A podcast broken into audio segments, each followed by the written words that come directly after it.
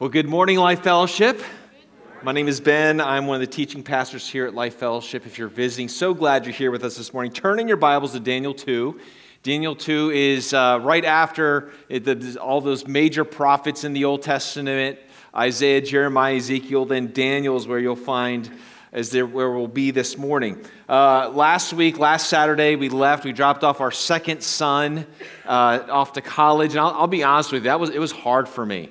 When we dropped off our first one, it was kind of like, yay, you know, we got two more years left with the one and three years left with my, with my daughter. But when I dropped off my second son and I realized I have one year left with my daughter, Hallie, it was like something hit me. And uh, what it hit me was I now have to mow the lawn. no, there's more than that. But, but I, I, I had to mow the lawn this week for the first time in about eight years.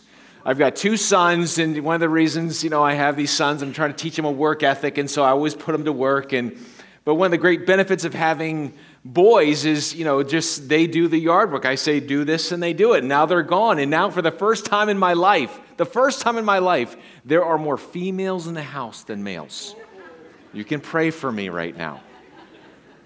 But as I was mowing the lawn this, this, this past week, you know, one of the things that you have to do when you mow the lawn, if you do those kinds of things, uh, you have to, you kind of have to know where the line is where the neighbor's yard ends and yours begin.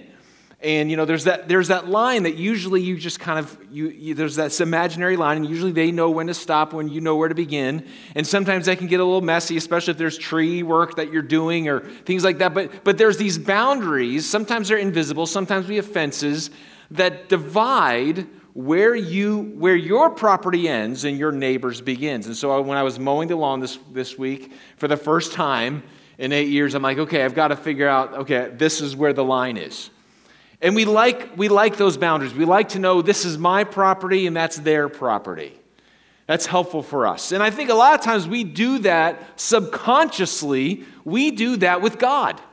We, do, we, we say, okay, God, this is your stuff, and this is the world's stuff. Now, I'm not saying that there aren't things that are known by the world or there's activities that are not worldly.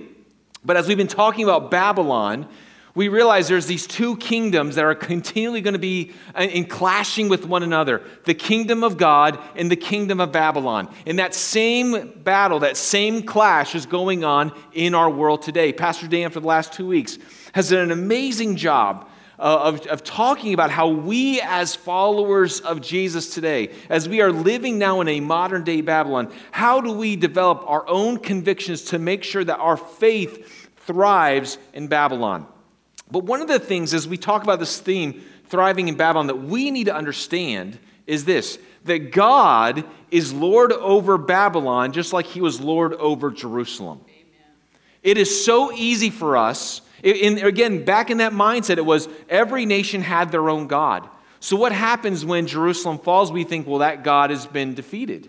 And we talked about this a number of weeks ago when I was teaching that, that God is going to show you how He is over over Babylon, over the kingdoms of this world.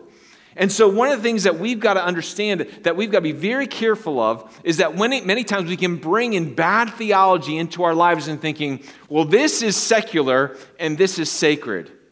Church, Sundays, uh, Bible studies, small group, youth group, that's God stuff. Work, sports, home life, work life, whatever it is, conversation, my neighborhood, that's secular. And one of the dangerous things that we can do in our lives is we have this very hard, just like, you know, this is my property and that's your property. I'm going to mow my property and leave your property to yourself. That we have this property line, invisible property line with God. God, these are the things that you care about, and then that's the world stuff over there. And many times we fail to see that God is not just over it all, but God is actually working in Babylon. That's what we're going to be talking about this morning how God works in Babylon. God is working all around us. And so, this idea that, that God is bigger than the temple of Jerusalem, God is bigger than Jerusalem, God is greater than the Jewish people. In the very beginning of Daniel chapter 2, Daniel is going to rock the world of his, of his audience. Remember, Daniel's writing this uh, to, to Jewish exiles. And their thinking is, well, what, where is, what happens to our faith when all the institutions and the structures of our faith are gone? Is God still active? Is God still working? And if we're going to thrive in our faith today, we've got to change our mindset to believe that God is capable of working in the, in the, in the biggest, greatest corporate boardroom of Bank of America or Apple or, or the White House in Washington, D.C., as He is in the Church of Jesus Christ. God can work anywhere, and God does work in Babylon. And so, as we confront this reality, we have to see where, God is working. So let's read. I'm going to read uh, uh, up until verse, verse uh, 17. Uh, so let's just read Neb- uh, or Daniel chapter 2. It says, In the second year of the reign of Nebuchadnezzar, let me just stop right there. If you ever read commentaries, people say, oh, the dating of, of, of Daniel's all wrong. Because Daniel, this is the second year of Nebuchadnezzar, and Daniel's already a, a you know, a, a, wise man. He's part of that group. Uh, and, and he was there for three years training, it says in the first chapter. So there's already a, a, discrepancy. Well, no, if you have to understand this, that in the Babylonian way that they charted or measured time, their first year they count as year zero. So most likely what happens here in this event is probably within weeks to months of, of Daniel's graduation of Nebuchadnezzar, of the school that he was a part of. So, in the second year of Nebuchadnezzar's reign, which would have been his third, Nebuchadnezzar had dreams. His spirit was troubled, and his sleep left him.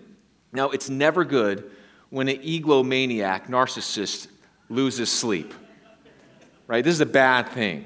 It's bad enough when you don't get sleep. When you are an all powerful dictator and you don't get sleep, bad things are going to happen. So he's, he's, he's, sleep has left him. Then the king commanded that the magicians, the enchanters, the sorcerers, and the Chaldeans be summoned to tell the king his dreams. So they came in and stood before the king, and the king said to them, I had a dream. My spirit is troubled to know this dream. And the Chaldeans said to the king of, in, in Aramaic, O king, live forever. Tell your servants the dream, and we will show you the interpretation. And the king was not having any of it. The king answered and said to the Chaldeans, The word from me is firm. If you do not make known to me the dream and its interpretations, you shall be torn limb from limb, and your houses shall be laid in ruins. Now, this is what they used to do in Babylon. They used to have this wonderful way of, of killing people, and they would take these four trees that were younger, you know, young enough to be bent towards the middle and take these four trees, and they would tie everyone's, if they want to tear you limb from limb, they would tie your four limbs to these four trees and then cut the rope and let the trees rip you limb from limb. That's what he's talking about here. That's what they did. So he, this is not, this is not, oh, he's just, he's just being extreme. No, this is what they did. When he said, I will t- we will tear you limb from limb, they knew that was a real threat. I will tear you limb from limb, and your houses shall be made laid in ruins. But if you show me the dream and its interpretations, you shall receive from me gifts and rewards and great honor. Therefore, show me the dream and its interpretations. They answered a second time and said, Let the king tell his servant the dream. They know that they are in trouble. They can't do this. Tell your king the dream. And we will show you the interpretation. The king answered and said, I know with certainty that you are trying to gain time. Underline that word time. That's very important. Because you see that the word for me is firm. If you do not make known the dream to me, there is but one sentence for you. You have agreed to speak lying and corrupt words for me until the times change. Underline that word times again. Therefore, tell me the dream, and I shall know that you show me its interpretation.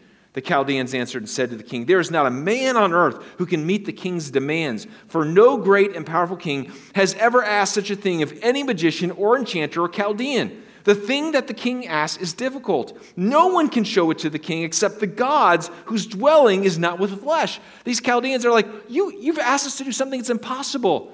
This is a supernatural request. We don't have the answers for it.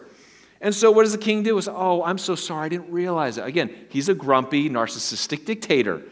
He gets his way. So, what happens in verse 12? Because of this, the king was very angry and very furious and commanded that the wise men of Babylon be destroyed. So the decree went out, and the wise men were about to be killed, and they sought Daniel's companions to be killed. Then Daniel replied with prudence and discretion to Arioch, the king of the captain of the king's guard, who had gone out to kill the wise men of Babylon. And he declared to Arioch, the king's captain, Why is the decree of the king so urgent? Then, then Arioch made the matter known to Daniel, and Daniel went in and requested the king to appoint him a time, under that word time again, that he might show the interpretation to the king. What is going on here?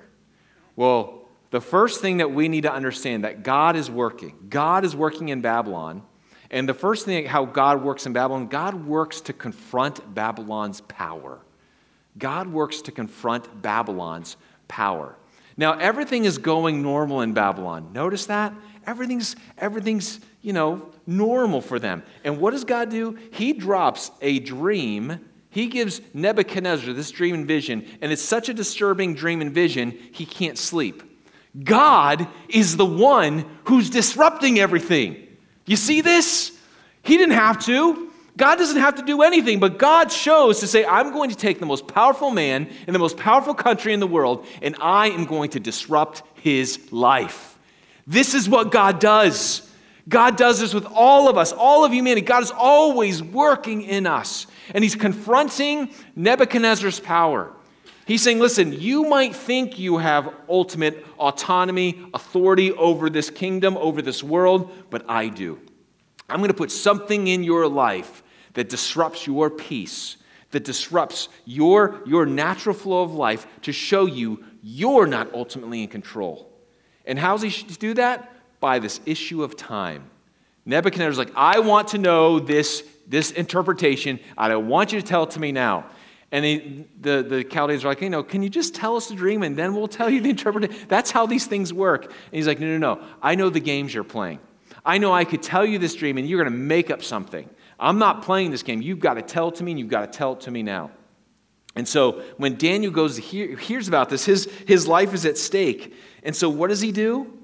He goes in and says, I'll play your game. What, tell me what time you want me to tell you the dream.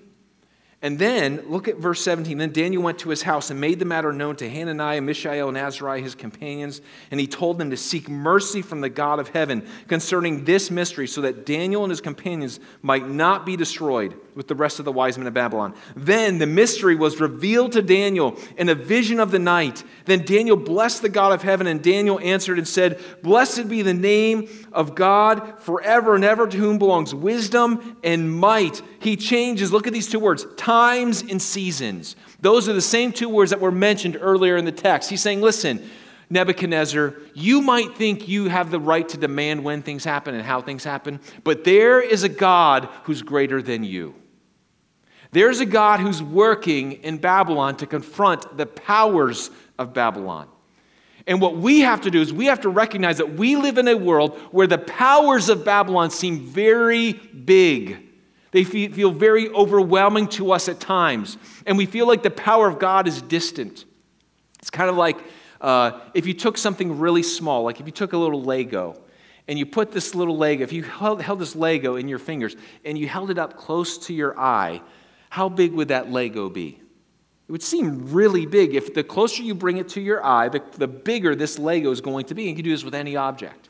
But the farther away you take this Lego away or this object away from your eye, it's going to seem pretty small. In the same way it is with the power of God and the powers of this world. There are times where something, the powers of this world feel so strong and so powerful that it's right up in our face. And we think that's all that there is. And we forget that there's a greater power at work around us. And if we're not careful, if you and I are not careful, we're going to believe that there is a greater power in this world than the power of God. And we will live by fear. And we will make decisions based on fear. If we believe that God is not actively working his power in Babylon. I love this story uh, I, I, heard about it years ago when I did the re- and, I, and I read about it yesterday. But there's, there's a story about a band named Bluetree, and they wrote this song called uh, God of the City. Maybe you remember, it's, it's 15 years old. I thought it was about five years old, and then I realized, oh my goodness, it's 15 years ago. But that song, God of the City, Chris Tomlin sang it. It was very popular amongst the passion worship of the mid 2000s. But in 2007, this, this Irish band uh, got an opportunity to go to Bangkok, Thailand to do a missions trip. And while they were there, you know, Bangkok, Thailand is the almost the epicenter of, of the sex trafficking industry. I mean, it is a it is a den of iniquity. It is, it is perverse in every way possible. And uh, they were there in this place, and in order to, to play at this bar in the hub of the worst part of Bangkok, um, they had to go in and guarantee that they would buy drinks. And so, you know, about a dozen of them bought a bunch of Coca Colas so that they could play for a couple hours. And here they were in the middle of the darkest, one of the darkest cities in this world where there is sex trafficking and, and sexual perversion happening all around them. And they are start, start playing this, wor- this just worship music.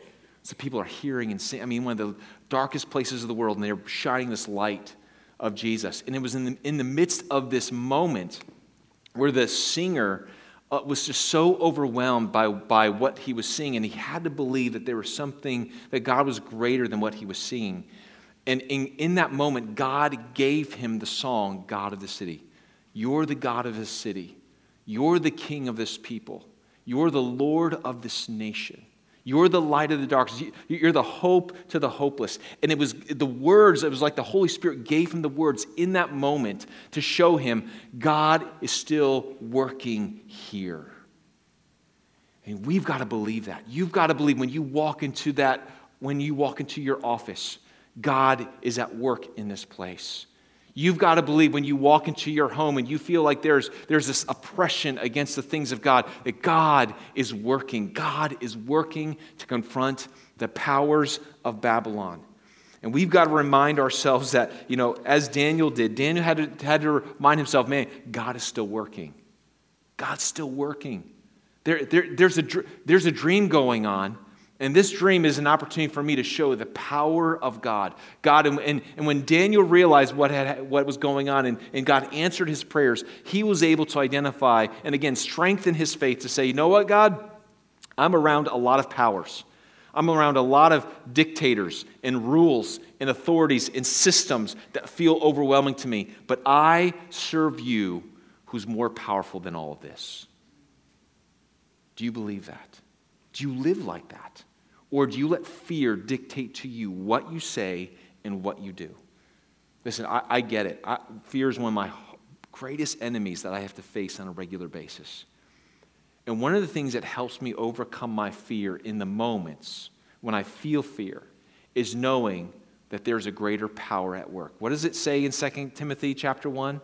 God does not give us a spirit of fear, but of power and of love and a sound mind. If you don't believe there's a greater power working from God around you and in you, you will stay hidden. You will stay fearful and you will not speak up. So God is working in Babylon. He's working to confront the powers of Babylon. The second thing he's doing, God is working to confound Babylon's wisdom. God's working to confound Babylon's wisdom. Notice what the wise men say. These, these it says the enchanters, the sorcerers, the magicians, the Chaldeans. Now, again, how these people did it, I know this might sound you know, weird to us, but again, religion and, and government were of the same thing, that you, you could separate religion from, from your nationality. And these enchanters and sorcerers, they would uh, do demonic practices to, to get somehow get connected to the spirit realm, the spirit world. And so there was a lot of demonic activity going on. And here's what they knew that when they would attach themselves or connect to the spirit realm and the spirit world, they could get power and they could get information. And so that's what they were doing. And, but, but here's the problem they, that, that power, that spiritual power they would get from these demons, it was limited. They could, they, it was not all powerful. And so when Nebuchadnezzar says, Hey, you got to make known to me not just the interpretation of the dream, you got to tell me what I dreamed. Nebuchadnezzar was asking them to do something that seemed impossible from their perspective. It was impossible without supernatural intervention. But look at what they said, all right? In verse, in verse 10, this is The Chaldeans answered and said, uh, there is not a man on earth who can meet the king's demands, for no great and powerful king has asked such a thing of any magician or enchanter or Chaldean. The thing that the king asks is difficult. No one can show it to the king except the gods whose dwelling is not with flesh. See, their wisdom, their worldview was different than Daniel's. It's different from the biblical worldview. And this goes all the way back to Genesis chapter 10. Remember, Babylon has its roots in Babel. And if you go to Genesis chapter 10 and 11, when we see the Tower of Babel being built, remember, why did they build a building up into the heavens? They were wanting to draw closer to, to, to the gods. They were developing a religious system, a faith system, a mindset that said, we will build something. It's up for us to build up. We've got to work our way up to get closer to the heavens, to get closer to the gods in heavens, so that we can get power from them. That is, the, that is and if you think about it, that is man's way of thinking about religion. Every world religion on the face of this planet thinks this way. It's up for us to build up so that we can reach God or the gods. We've got to do things to reach them. They don't care about us. They're, they're up there, but, but and we're down here. But you know the way of Yahweh, the way of God, the one true God, the way of Jesus is that guess what? God does not, we don't have to work our way up. We don't have to build buildings to get closer to God. God is a God who comes down to us. From the very beginning, the Garden of Eden, what do we see? We see God coming to be with mankind. That God's purpose, God's desire has always been to dwell with us. That's why he sent Jesus. Jesus, this, this worldview of, hey, the, the dwell, gods are up here, and his, their dwelling place is not with man. It confronted the worldview that was not the biblical worldview. And what does Daniel show? Daniel shows that no, that's not the way it is. The, the solutions, the, the, the problems that the world faces, listen, all of you, are, all of us have problems in our life. But one of the things that we need to remind ourselves is that there are solutions that God gives to us through His Word and through His Spirit. That we have solutions that, that many times in Babylon they're not even thinking about. And we've got to remember that, that when, when, we are, when we're faced with people saying, Oh, I, I, I don't know how to fix my marriage. I don't know how to fix this, this health issue. I don't know how to fix these, these problems in my life. I don't know how to fix this addiction. We cannot remain silent. We need to be people say, I know I have a solution. I know, I know someone, and his name is Jesus. I was so excited a couple, uh, about a couple months ago. Um, Craig Headley, he's a part of our church. He's, he came here about maybe a year and a half ago, and, and uh, Craig was going through some health difficulties. And so uh, he had gotten COVID really bad, and it was, it was just, he was, his, his health had deteriorated, and, and they had gone to the Mayo Clinic, they had gone to specialists, cardiologists. They could not figure out what was wrong with Craig and he was he was bedridden. He could he couldn't walk around, and and and so um, Doug Dunham, one of the guys who disciples Craig, said, "Hey, have you looked in James five? And this is what the Bible says when you're sick, and you, you can go to the elders and you pray over them." And and um, so Craig come, or Craig met with us, his wife and his son, and the elders, and we had a prayer session over them about a month and a half ago. And we went to follow up with Craig just to see how he and his wife Kathy were doing. And he answers the door, and he's like, "God has healed me." God has completely healed me. I, I, I don't, I, I, it was in, within a week, all the symptoms dissipated, all the things changed, and, and there's no medical explanation for what happened. And I'll tell you what, when you hear that, you know what my first reaction is? Really? I'm the one, we're the elders praying for him laying. Like, and I believe that God could heal that because I've seen God heal before. I've seen God do it. But many times I think we think like that, like we have theoretical solutions to problems, but we, where's our faith to believe that God can do these kinds of things? How many of us, when people share with us their problems, we don't say, we don't stop and say, hey, can I pray for you? Because I'll tell you what, people need hope. And they're looking for a solution. And the wisdom of Babylon says, listen, this problem that we have, there's no solution for this problem. You might as well kill us. And that is the mindset for so many of the people that you live around and work around. They don't have the solutions for the problems in their life, but you and I do, and his name is Jesus. And we've got to learn how to start speaking up and speaking out and praying for people because we serve an all powerful God who's active. And what does Daniel say? What does Daniel say? Blessed, look at verse 20, 20 again. Blessed be the name of God forever and ever, to whom belongs wisdom and might. He changes times and seasons. He removes kings and sets up kings. He gives wisdom to the wise, knowledge to those who have understanding. God is a God who's saying, Listen, I can give you the wisdom that you need, I can give you the, the understanding that you need. I have the answers. God doesn't just it, God is working in Babylon. He's not just working to confront the powers of Babylon, He's working to confront the wisdom of Babylon. But lastly, there's, there's another thing that God is working.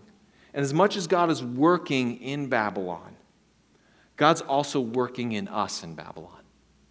So the last, the last point is this God is working to build up our faith. God is working to build up our faith. You know, one of the things that that uh, we have to do is we have to ask the Bible questions. It's one of the biggest things that I've tried to teach you guys over and over again. When you're reading the Bible, ask the Bible questions. All right, now here's the question that we should be asking. Because again, we, get, we read these stories and we're like, oh, yeah, Daniel went in and, and he told the king, I'll, I'll interpret your dream. And we kind of know that God interprets the dream if you're familiar with the story. Here's the thing I want you to think about what gave Daniel the audacity to walk into Nebuchadnezzar's you know, throne room and say, Tell me what time, and I'll tell you the interpretation. What? This is, it would be the equivalent. And I know this isn't a perfect illustration, but it'd be, I guess, kind of similar to you just get hired at Bank of America. You are there for about a month, you've been, been there for about a month on the job, and you get word that the CEO has sliced and cut your entire department. Everyone's getting laid off. Everyone. There's because of a problem, you know, they, they can't figure out how to fix this one solution in your, in your company, and they're, they're laying off your entire department. And you push the button and go up to the top floor and say, Let me see the CEO. I know how to fix this problem. Would you have the audacity to do that? You're like, um, that's not that that when you think when you think about in those terms, that's that's audacious. So what was it in in what was it in Daniel that made him say this? And there's another thing that helps us to understand something else that's going on here. If you look in chapter 1, if you look in chapter 1 in verse 17, there's a little foreshadowing that Daniel gives to us. He says, As for these four youths, God gave them learning and skill in all literature and wisdom, and Daniel had understanding in all visions and dreams. Ah. So when this vision and dream is going on again, Daniel has set us up to, to, to know that God is going to take care of this. Only is he going to take care of this, look at the last line, verse 21 of chapter 1. And Daniel was there until the first, reign, first year of King Cyrus. When you're reading this in real time, one of the things that you should be reading this with a sense of calm and be like, well, Daniel's got this problem fixed and he's not going to get killed. But in the moment, in the moment, what is our thought? What is our feelings? What are our emotions? And this is why I believe Daniel's doing this. Because this, this foreshadowing in chapter 1 and Daniel's actions should make us ask another question Where have we seen this before? Whenever you're reading a biblical narrative, a narrative in Scripture, always ask the question where have we seen this before? Where have we seen before a king or a, or a all powerful world ruler having a dream that troubles him? Have we, have we heard of that before? Pharaoh, Joseph, right? Daniel, this is another example of Daniel knowing his word, knowing God's word, knowing and saying, listen, uh, wait a second. I know what I know what Yahweh does when, there, when there's a king that has a bad dream. I've read this story before, and he can give the power and the ability to understand this dream. You see, God is always working to build up our faith. And one of the things He does, He wants us, as we read God's Word, as we read these narratives, what He is showing us and teaching us is that God is able to do today what He did back then. We've got to change our thinking, people. We, we, we read the Bible as if it's history, as if that was for them. But for now, we just have to oh, change. We've got to understand that God, the same God, the God of the Bible, is the same God over this world and over this universe today. And God wants to show himself powerful. God wants to show his power and ability to show you that he is greater than all these things. That's what he's doing in your life. And he will put you in situations where you're, and Daniel, his life was at risk. Your reputation may be at risk. Your livelihood may be at risk. Your safety may be at risk. There's something at risk going on in your life right now. And what God is teaching us and showing us is saying, Will you trust me? Do you believe that I can help you? Do you believe that I'm the one that has the answers? You know, many of us, I believe, live like deists. A deist is someone who believes that there's an all creator God who created the world and then left the world to just operate on its own. And I think there's a, there is something inside of us, I, I believe we almost live like this in many ways. As opposed to believing that the same God of the Bible is able to do the things that he did in the Bible today. There's a great book, I know I've shared it with you before, but, but the book, The Insanity of God. And there's a, this, this guy goes around the, the world and interviews people that, that were able to maintain and thrive in their faith in the midst of horrible persecution under the communists of Eastern Europe, under the, the Muslim regimes of the Middle East, under the communists uh, uh, of China and Asia. And one of the things is he's talking to one of these pastors, one of these leaders in, in one of these brutal Eastern European dictatorships. And he's saying, How, how did you know what to do? How did you, what did you do when, you know, I don't understand. How did you figure out what you were doing in the midst of all this persecution? And he said, What are you talking about?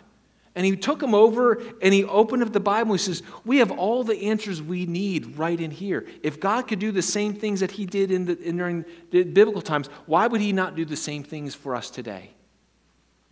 And I think for many of us, we've let, whether it's our academics or whether it's our, our own, you know, boxed in theology, we, we just think that we've got God figured out.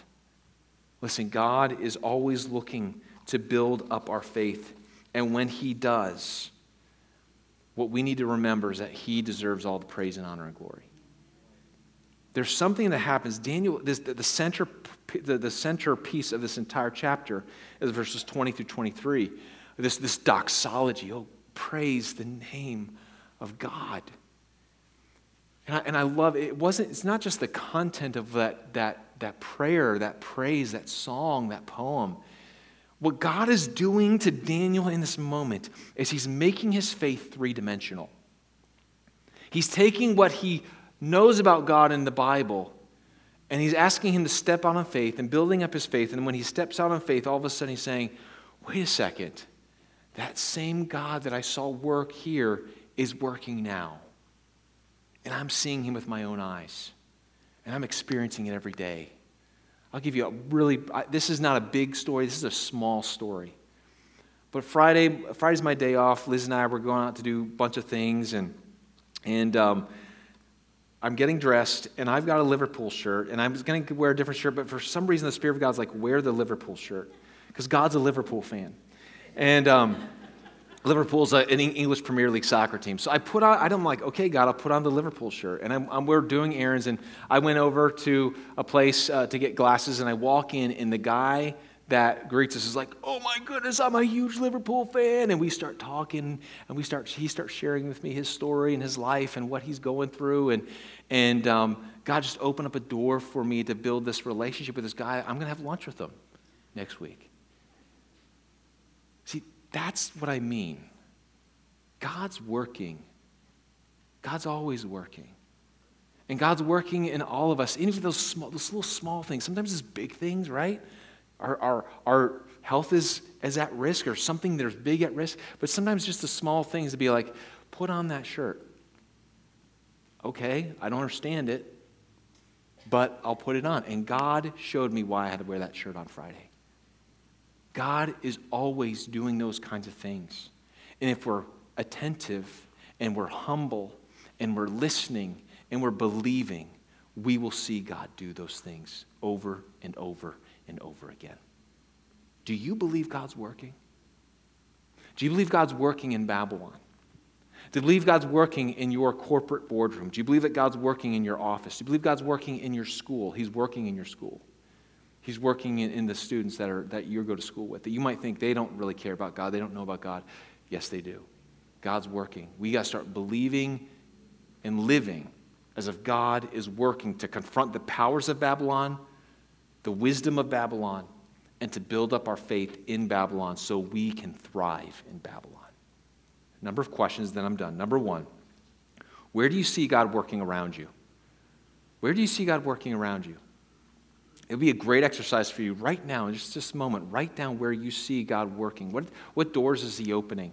Where's He working in people's lives around that you just see, man, God, God's stirring something up in that person's life, opening them up to the things of uh, you know, spiritual sensitivity like they've never been sensitive before. Number two, what are the problems that you need to pray for? Notice that when Daniel had a problem, he's like, guys, we got, we got some praying to do. Gets Hananiah, Azariah, Mishael, like, we got to pray. Let's seek the mercy of God. But they knew in order to so- solve the problems of Babylon, it needed a supernatural solution. And we need to start praying. We need to start praying for people. We need to start praying for the, for, the, for the problems that we have in our own lives to believe that God, in His mercy, can answer and has the power to do so. And then lastly, how is God working in you? How is God working in you to build up your faith? There's something He's doing in you right now. He's saying, Will you trust me? Are you going to live in fear? Or are you going to trust me? Are you going to be bold? Are you going to be courageous? I cannot even imagine the audacity of this, of this teenage, you know, maybe eight, 16, 17, 18, 19 year old walking into the throne of, of Nebuchadnezzar and say, Tell me the time and I'll tell you the answer. Wow. That's the kind of faith I want to have. It's the kind of faith I want to live by. And that's the kind of faith that God wants you to have in your life. And He's doing something right now. Say, trust me. You don't have to be afraid. Trust me. I'm working in you. Trust me. I'm here. Trust me. What I, what I did here, what I've done in history, is I'm still doing it today. Will you just believe and trust me? God's working in Babylon, and He's working in you. Let's bow our heads, close our eyes.